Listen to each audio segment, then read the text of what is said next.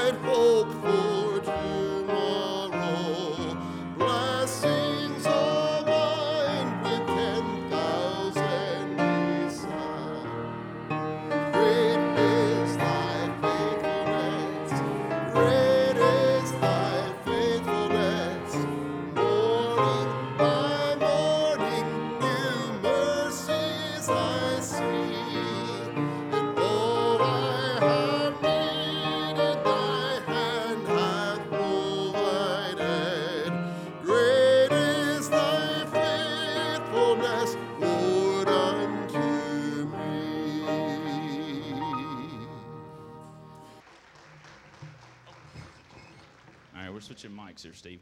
Uh, everybody stand with us. We're going to sing an old song in a new way. This is Nothing But the Blood. This is our worship song for this morning. Follow along, it's pretty fun. What can wash away my sin? What can make me whole again? What can cleanse me from within? Nothing but the blood.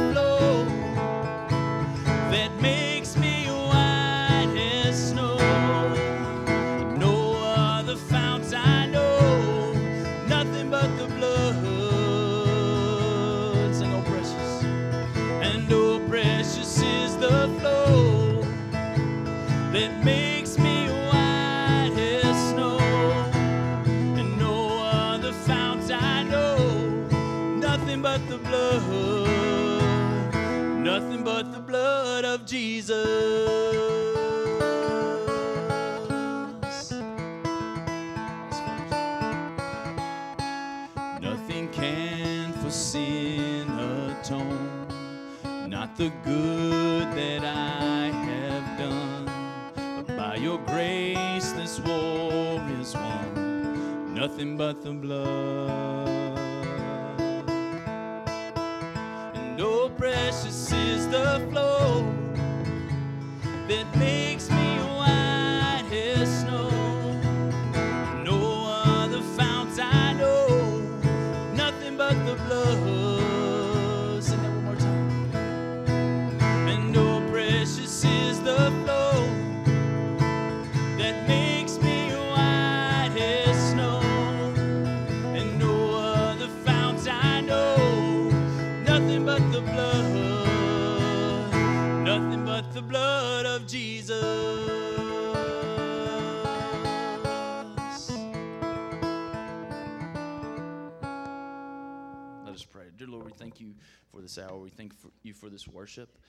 We pray for the message to follow.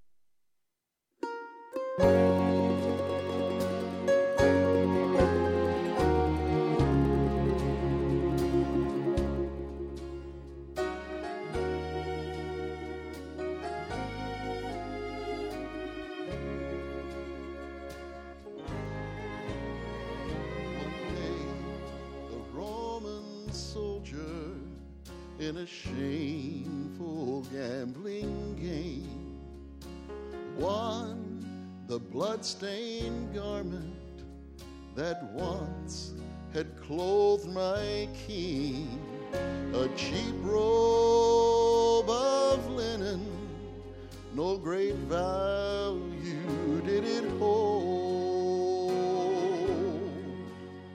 But when worn by the master, it was worth more than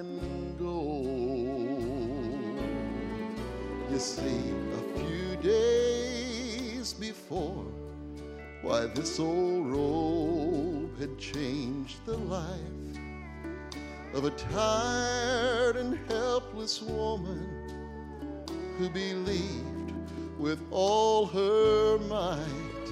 She reached out and touched it with hope to be restored.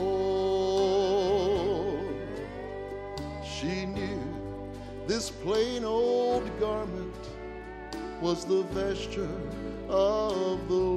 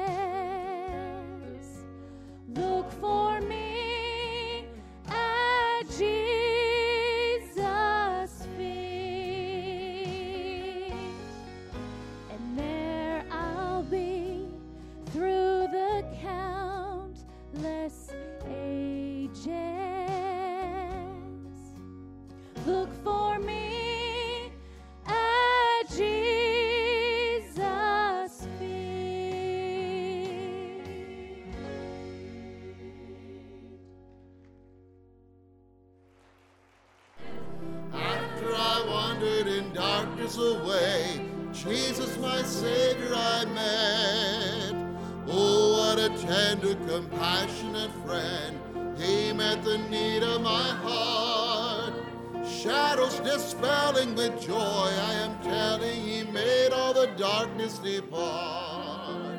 And heaven came down, and glory filled my soul. When at the cross the Savior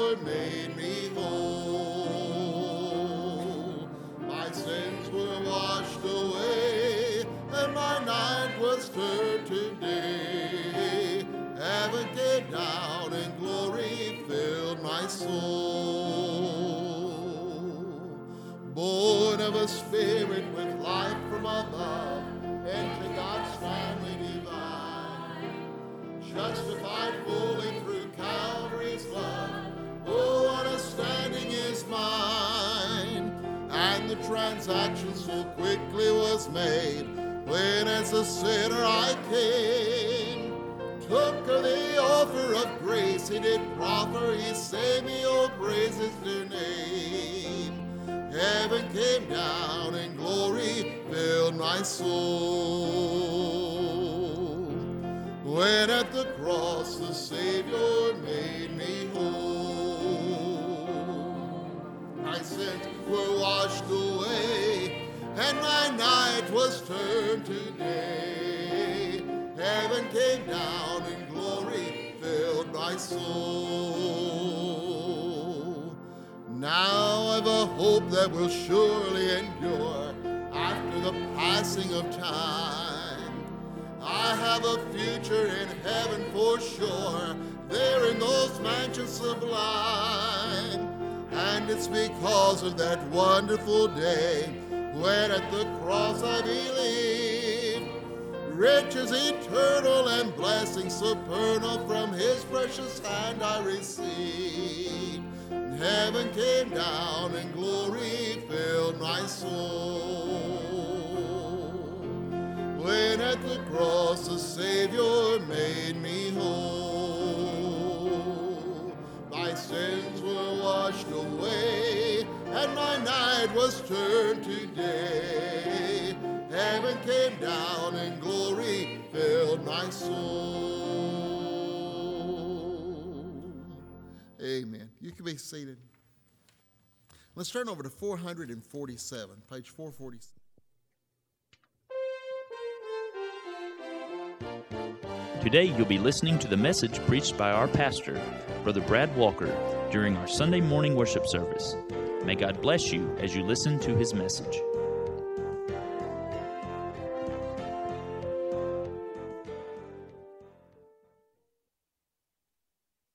in church this morning.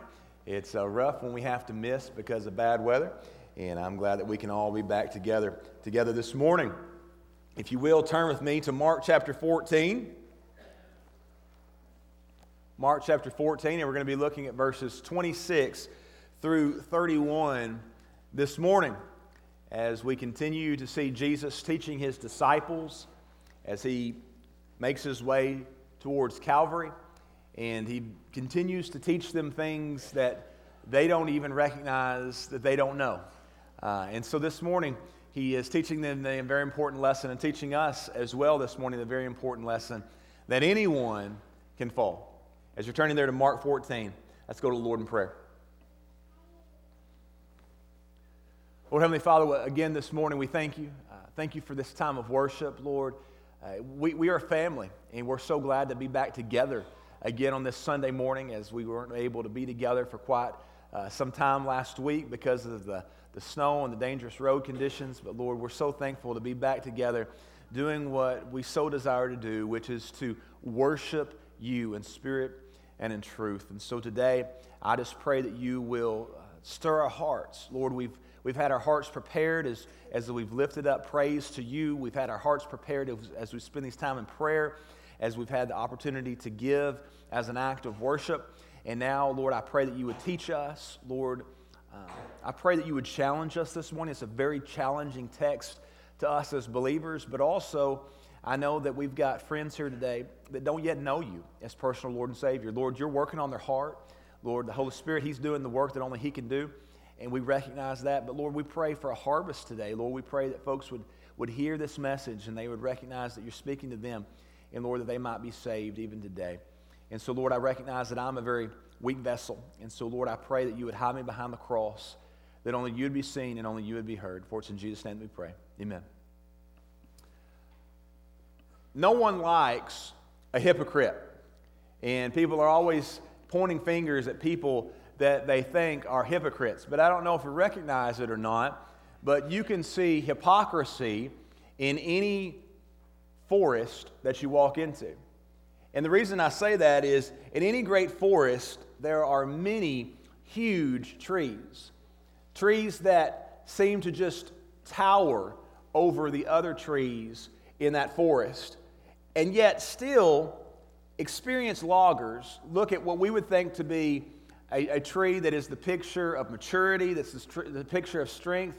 And, and these experienced loggers will go into a forest and they won't touch those trees.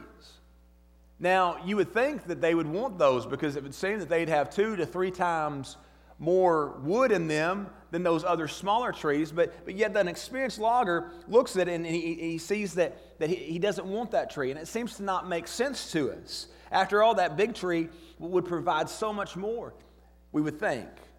But the reason that he doesn't cut that tree, the reason he doesn't use that tree, is actually simple. Many of those huge trees are rotten on the inside. They're the kind of trees that raccoons make homes of.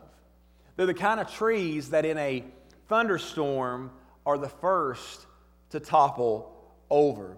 You see, they're the kind of trees that don't really have the strength that we think they have. They're the trees that are hollow inside and thus very weak. And there is an old saying that says that the bigger they are, the harder they fall. And that's true of trees in the forest that are rotten, hollow on the inside, but it's also true of many of us as Christians as well. You see, a lot of those big trees in the forest are like us. We like to think that we have made great strides in our walk of faith, and we, we wouldn't want to admit it, but we often judge others by measuring their lives against the life that we live, and thus we think that we are much, much superior. And, and, we know it's true. We, we look at others and we see the things that they do. We, we know the kind of places that they go to. We, we hear the way that, that they talk many times. And, and we look at them and we say, Well, I, I, would, I would never do that. Well, now we would never own up to it, but we think we're special because of that because we've never done what they have done. We act as if we really believe that we are the true standard of faith. The problem with most, most of us, however, is that we, like those trees that we talked about earlier, are rotten many times on the inside. We're just not what we think we are. We don't live the kind of lives that we like to think that we do. And in truth, we spend our days deceiving ourselves and trying to deceive others around us. We put on the church clothes, and oftentimes we put on the church face. But you really, on the inside, we're much different. And here in Mark chapter 14, verses 26 through 31, Jesus deals with his men. And these are men who saw themselves as the big trees in the Christian forest. You see, if you had asked them, they would have told you that they had sold it all. They had left it all in order to follow Jesus. They would remind you how they had left literally everything, including their families, to follow Him. They would tell you, as they would tell Jesus here, that they would never fail Him, that they would never forsake Him. But Jesus, on the other hand, is about to reveal to them that the truth is, is that their hearts are actually very fickle. The verses before us today give us a small taste of the conversation that Jesus had with his men as they walked from Jerusalem down through the Kidron Valley on their way to the Garden of Gethsemane. And it was during this conversation that Jesus reveals to his men that they would actually all forsake him before that night was over.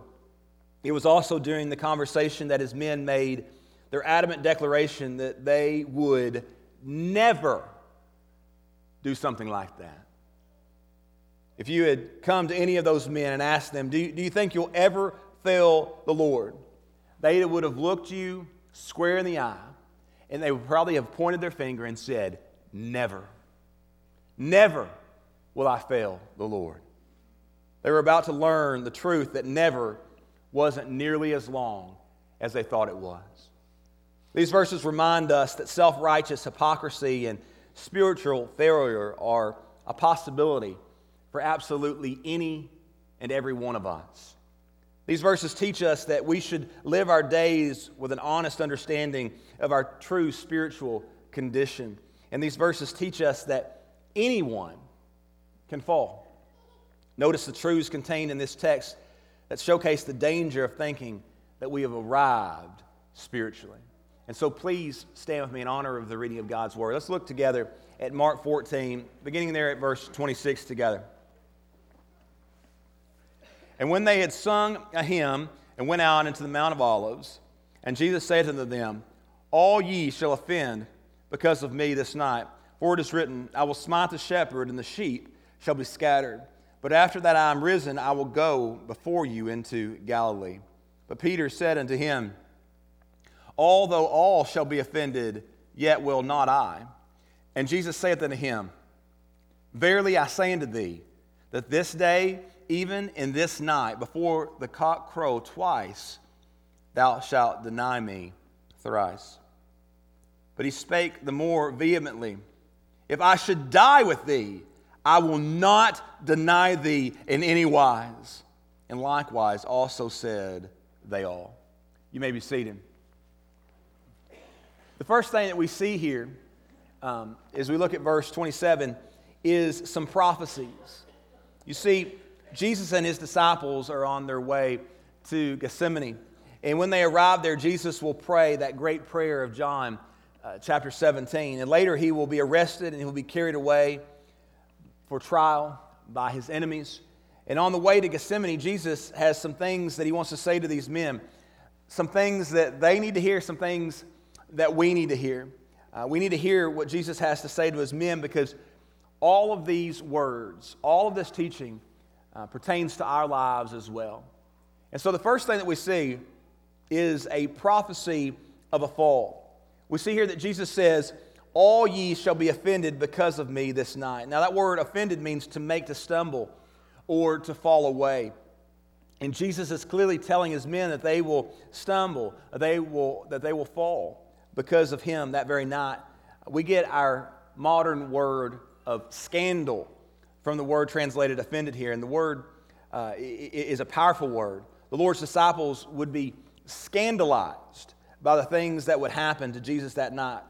Uh, like all Jews, they were offended at the thought of, of anyone dying on a cross, of, of anyone dying by being hung on a tree. And that especially pertained to anyone that they had any acquaintance with. And so the events of that night here uh, would cause them to rethink their association with Jesus and their allegiance to him. Before the night ended, every one of those disciples would abandon Jesus out of fear for their very own lives. But also, we see here a prophecy of a fulfillment. Jesus tells them that their failure would be a fulfillment of Old Testament prophecy. Just as the betrayal of Jesus by Judas Iscariot had been a part of the divinely ordained plan of God, so would the disciples' abandonment of Jesus be a fulfillment of prophecy in the Old Testament as well. And so Jesus was their shepherd. And when he was taken away from them, we know that they were quickly lost in their way, that they, they didn't know where to turn. They were sheep without a shepherd. And so they wandered from the path of closeness and they strayed further than they ever thought possible. And so this verse showcases the Lord's omniscience. Uh, we serve a Savior and He knows all things. And the disciples surely thought that they were close to the Lord and, and secure from ever falling away in, in, in closeness of relationship with the Lord. They thought that they would always be right there in right communion with Him. His words were designed to show them that he knew them far better than they knew themselves. And the same is true for each and every one of us here this morning as well. He knows us better than we know ourselves. He knows what we're capable of. He knows the depths of the sin that resides in our hearts. He, he knows how, how powerful the flesh can be. And we deceive ourselves into thinking that because we're saved, that we've reached a place where we will no longer be tempted to fail, no longer be tempted to, to walk away um, from that closeness with the Lord.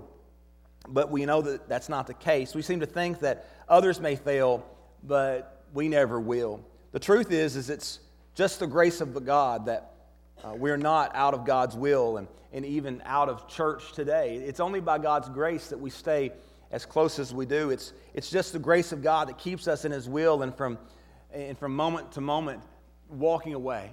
It's His grace. And so don't miss that this morning. Don't miss the grace of God and, and what, what He's doing in our lives. God knows you better than you know yourself, and He knows the problems that you have with the flesh and with temptation.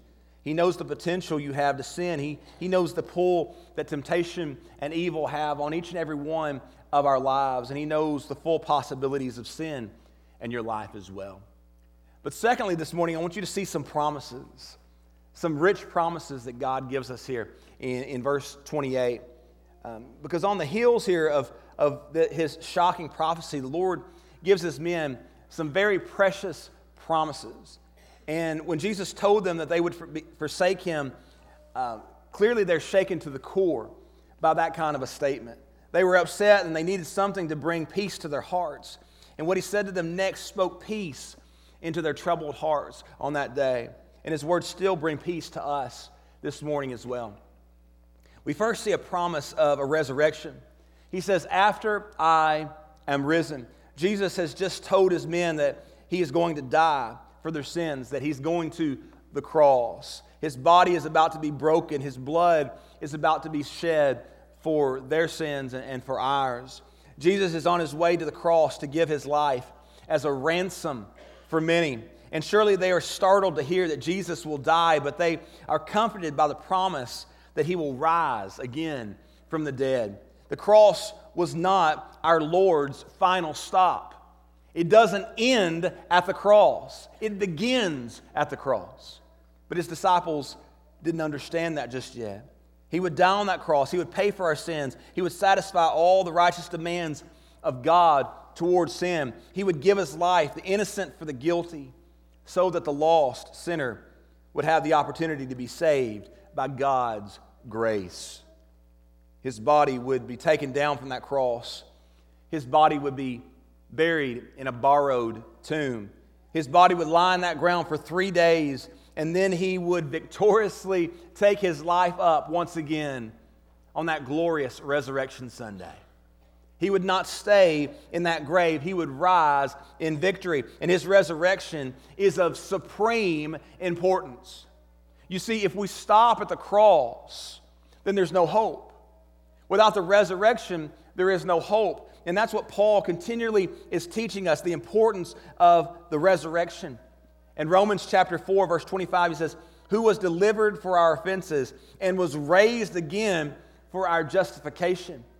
He continues in that line of thinking as he writes to the Corinthians in 1 Corinthians 15, verses 12 through 20, as he says, now, if Christ be preached that he rose from the dead, how say some among you that there is no resurrection of the dead? But if there be no resurrection of the dead, then Christ not, is not risen.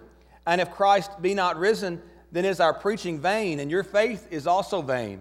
Yea, and we are found false witnesses of God, because we have testified of God that he raised up Christ, whom he raised not up, if so be that the dead rise not. For if the dead rise not, then is not Christ raised. And if Christ be not raised, your faith is vain. Ye are yet in your sins. Then they also which are fallen asleep in Christ are perished.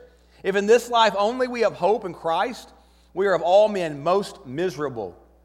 But now is Christ risen from the dead and become the first fruits of them that slept. You see, this is a promise and is a promise that gave hope to the disciples 2,000 years ago, but this is a promise that gives hope to you and, and me today. It's a, it's a promise that continues to, to, today and throughout all of eternity to give us hope because the resurrection is where we find victory. But also, we see a promise of restoration. He says, I will go before you into Galilee. Jesus has just told them that they are going to forsake him. He's told them that they will be scandalized by him and that they will leave him, even falling away from him for a time. However, his words promise them restoration and forgiveness on the other side of their failure, that that won't be the end. These men would fail God, and they would fail God in a big way. They would fail him at the very moment that they should have stood. Peter would deny him, but all would forsake him. And yet Jesus would restore them and he would use them to literally turn the world upside down for the glory of God. He would use 11 men to turn the world upside down for his glory. I can't speak for you, but I know I can speak for, for how I feel. And I do not want to fail the Savior. I don't want to fail my Jesus. He died for me, He saved me, He's called me. And I praise the Lord that He continues to use me. He's blessed me, He's used me, and done more in my life than I could ever understand why. His grace has been sufficient for me in every mountaintop and in every valley of my life. His love has literally never wavered. His word has always proven itself to be absolutely true. He has given me everything that I have. I owe him absolute love and devotion in return. I do not want to fail my Jesus, but I know that I have. And I know that I will. I know that I will fail him, and I know that I will continue to fail him until this life is over, because that's part of the human condition. But when I do, he convicts me of my sin. When I do, he chastens me because he loves me and he desires to draw me back to himself. And when I repent of my sin and when I return to him, he responds in complete forgiveness and restoration. I will have to face the consequences of my actions. The Bible teaches that time and time again. There are consequences in this world for our actions, but God offers complete forgiveness to those who come back to Him, to those who keep short accounts with Him and are willing to run back. Thank God for the restoration and forgiveness that He brings into the life of His children. But thirdly, I want you to see there in verses 29 through 31 some pronouncements. In verse 29, we see a denial. When Peter hears the Lord's prophecy, he responds with a clear denial of the Lord's words. Peter says this He says, These other fellows, they might fall away, but I'm never going to do that. I never will. You can't trust them, but you can trust me, Lord, because you can count on me, never failing you, Lord. Lord, you can depend on me. Others might leave you, others might, might forsake you, but I will always be there. Peter's adamant about it. Peter probably believed every word that he spoke to the Lord that night. He believed that in, in the deepest places of his heart and his soul, he believed that he would never fail the Lord. He couldn't see how it could ever happen. He had no intentions of, of failing the Lord. He did not leave everything in his life behind. He didn't leave his, his nets. He didn't leave his family to fail the Lord. He left to follow and to do great things for the Lord, to succeed in ministry. We see in uh, verse 30 a declaration, though. A declaration. When Jesus hears what Peter has to say, he gets real personal with Peter, as he does with us as well. The Lord tells them that before the sun comes up the next morning, that Peter will have denied him three times. He won't have just denied him once, he will have denied him three different times before the sun rises. And as we'll see in a few weeks, that is absolutely exactly what happens. But then in verse 31, we see a debate. Peter here responds in typical Peter fashion. He refuses to listen to what the Lord has to say, and he reaffirms his promise to stand with the Lord. But this time, Peter states that he is even willing to die for the Lord if it comes to that. Not only will I not fall away, but I'm willing to die for you. We're told that he makes this assertion more vehemently. The phrase means out of measure. And can you just imagine Peter in the way that, that he spoke at that moment? I, I imagine that he may have had his, had his fists clenched and his, and his jaw was set and his, his eyes were fixed on Jesus as he said, I will never forsake you. Even if I have to die, I will never forsake you. He believed it with everything within himself. That phrase vehemently means out of measure. The other disciples join in with Peter and they lift their voices as well. No, it will never happen, Lord. They're, they're all trying to correct Jesus that he has to be wrong, that it could never happen this way. But after that night, they would all back away from their commitment to Jesus to one degree or another. Some would briefly abandon his call on their lives and try to return to their old life. As fishermen, they'd, they'd go back to the only life that they'd known before, which was boats and nets. Regardless of what they believed in their hearts, they would fail him because they refused to heed his warning and deal honestly with their flesh. These men would all abandon the Lord, they would forsake him. Only two, only Peter and John would be there for some of the trial and for the crucifixion, and one of those would conceal his identity out of fear. The rest would be hiding until after his resurrection. So, why did their walk with the Lord turn out this way? Why did over three years of intimate communion with Jesus end with them literally abandoning him at the cross? Why did they run away in fear on the very night when they should have stood strong? I think the reasons they failed lie behind all the failures in our lives as well. And so I, I want to suggest some reasons why I think these men's faith failed them at that moment.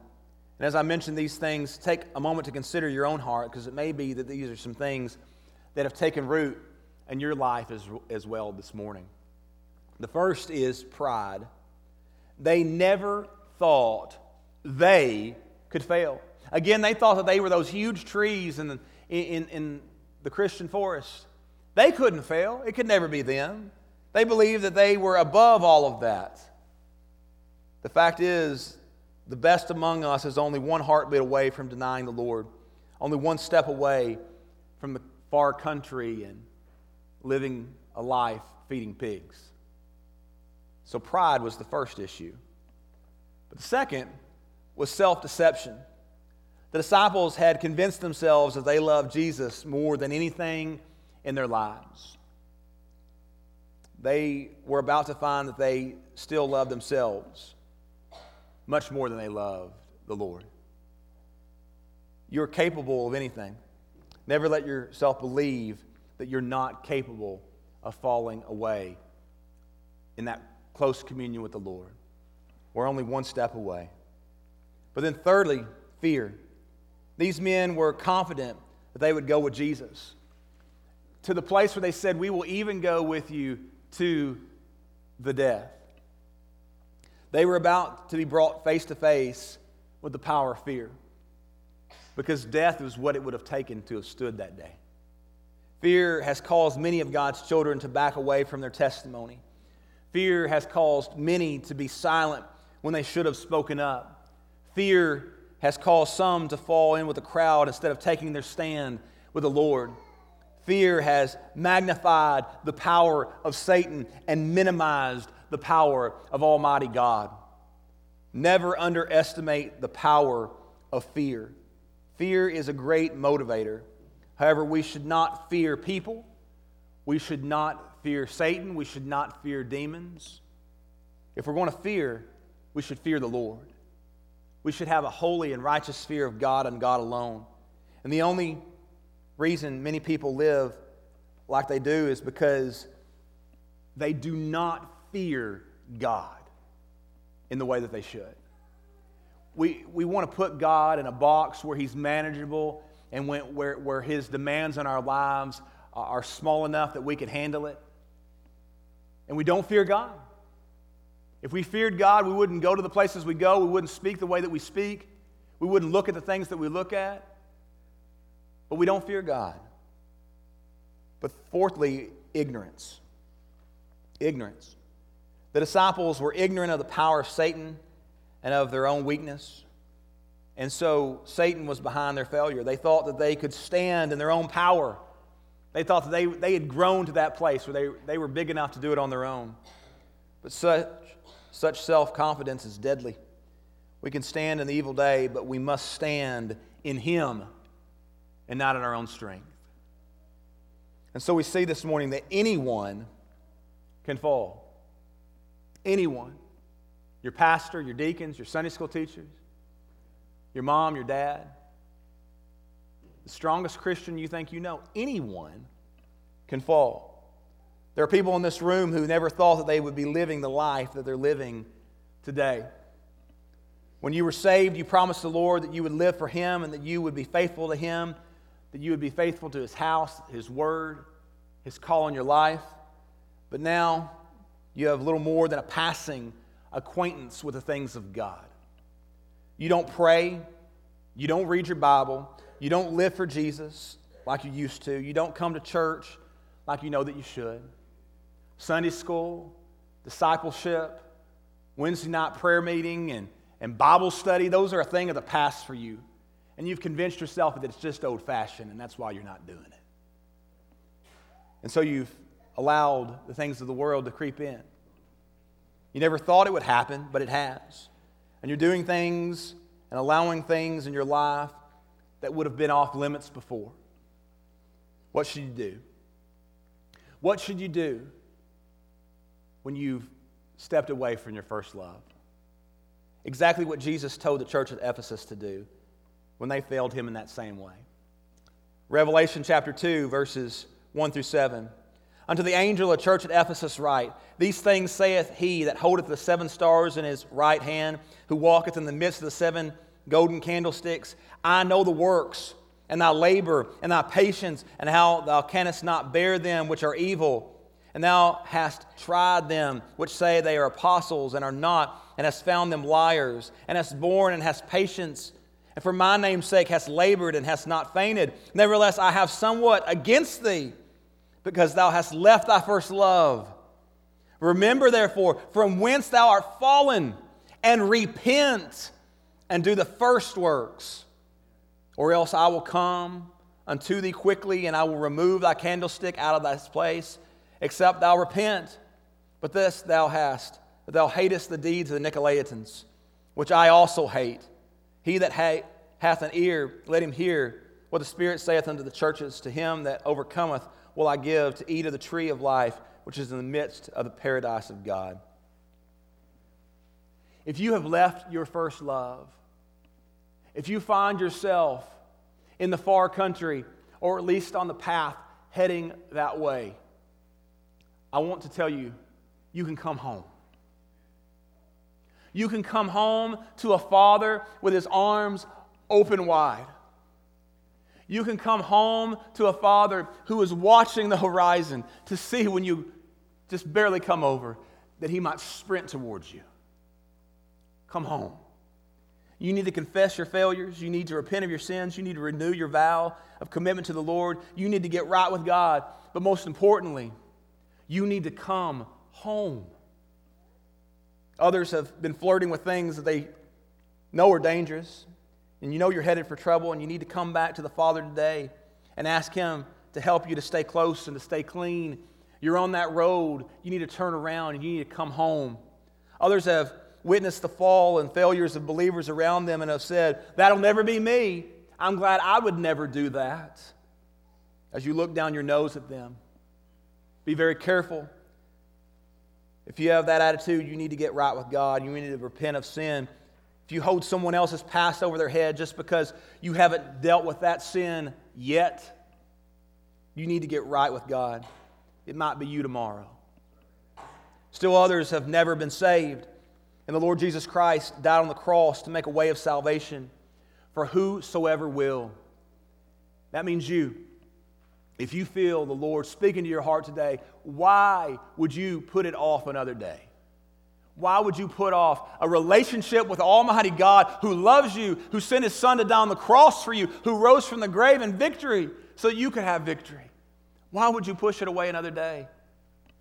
Come to him, be saved. If you'll come to him today, he will save you, He will cleanse you of all your sin, and He will use you in a powerful way. I wonder, has the Lord spoken to your heart this morning? If He has, please come to Him and come to Him today. Come to Him now. Trust Him and let Him do His work in your heart and in your life. Yes, anyone can fall, but remember, the Father is inviting you to come home. Lord Heavenly Father, we come to you this morning and we thank you and we praise you for your great love.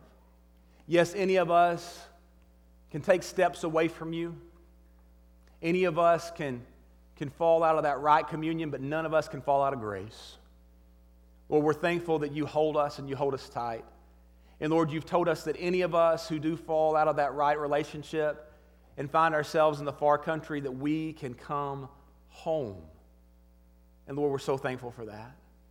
And we're so thankful for that beautiful picture that you give of, of Jesus as he sat there with Peter, who had denied him three times, and, and that picture of, of, him, of him reinstating him three different times and allowing him to see that, that he would still be used. He had repented of his sin. He was ready to come back. And Jesus is saying, I'm ready to have you. And Lord, that's the same, same message you have for us today. Lord, I failed. My brothers and sisters, they have failed. But Lord, you still desire to use us.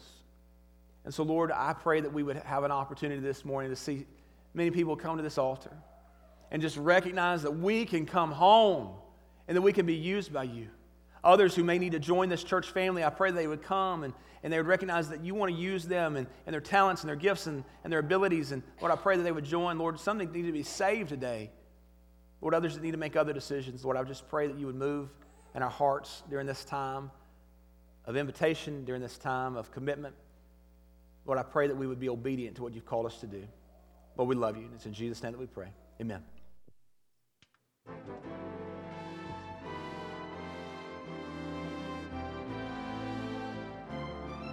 Thank you for listening to our broadcast today from Briensburg Missionary Baptist Church. If you need spiritual help with the relationship with the Lord, please call 270 527 3757. Also, we would like to invite you to attend our services. On Sunday morning, Sunday school begins at 10 a.m., and our worship service is at 11 a.m. On Sunday evening, discipleship training begins at 5 p.m., with our worship service at 6 p.m. You may also view our Sunday worship services live on Mediacom Inspiration Channel 93. On Wednesday night, our worship service begins at 7 p.m. Once again, thanks for listening, and may God bless you and your family.